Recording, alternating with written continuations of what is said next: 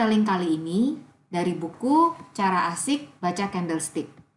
Halaman 60. Pola Bearish Reversal. Candle yang akan dibacakan Shooting Star. Bintang letaknya di angkasa. Begitu pula shooting star. Bintang umumnya dipakai sebagai analogi sesuatu yang hebat, keren, mantap, luar biasa.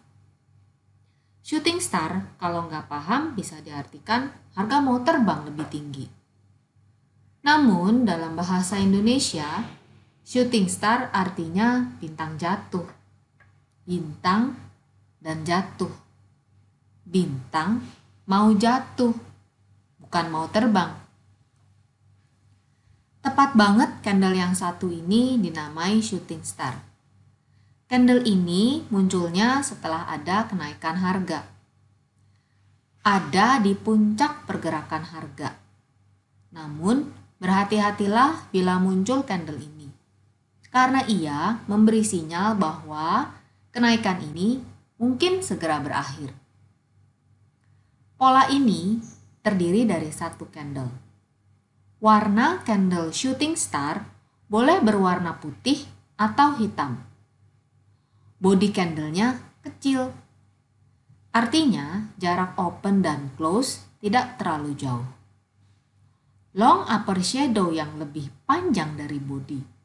Umumnya dua kali lebih panjang dari body candle. Shadow yang panjang ini menggambarkan adanya dorongan jual yang terjadi pada periode itu. Idealnya, shooting star dibuka gap up dari close candle sebelumnya.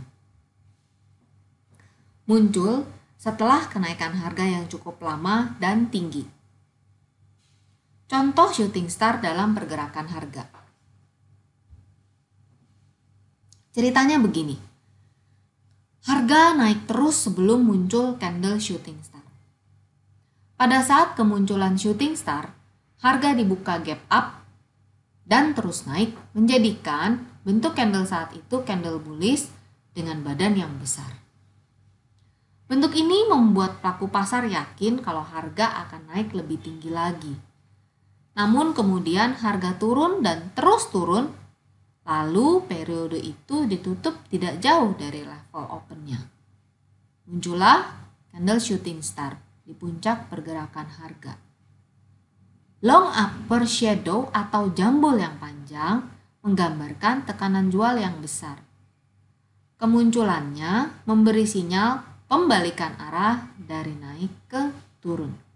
Konfirmasi turun muncul Bila sesi berikutnya candle ditutup di bawah body candle shooting star.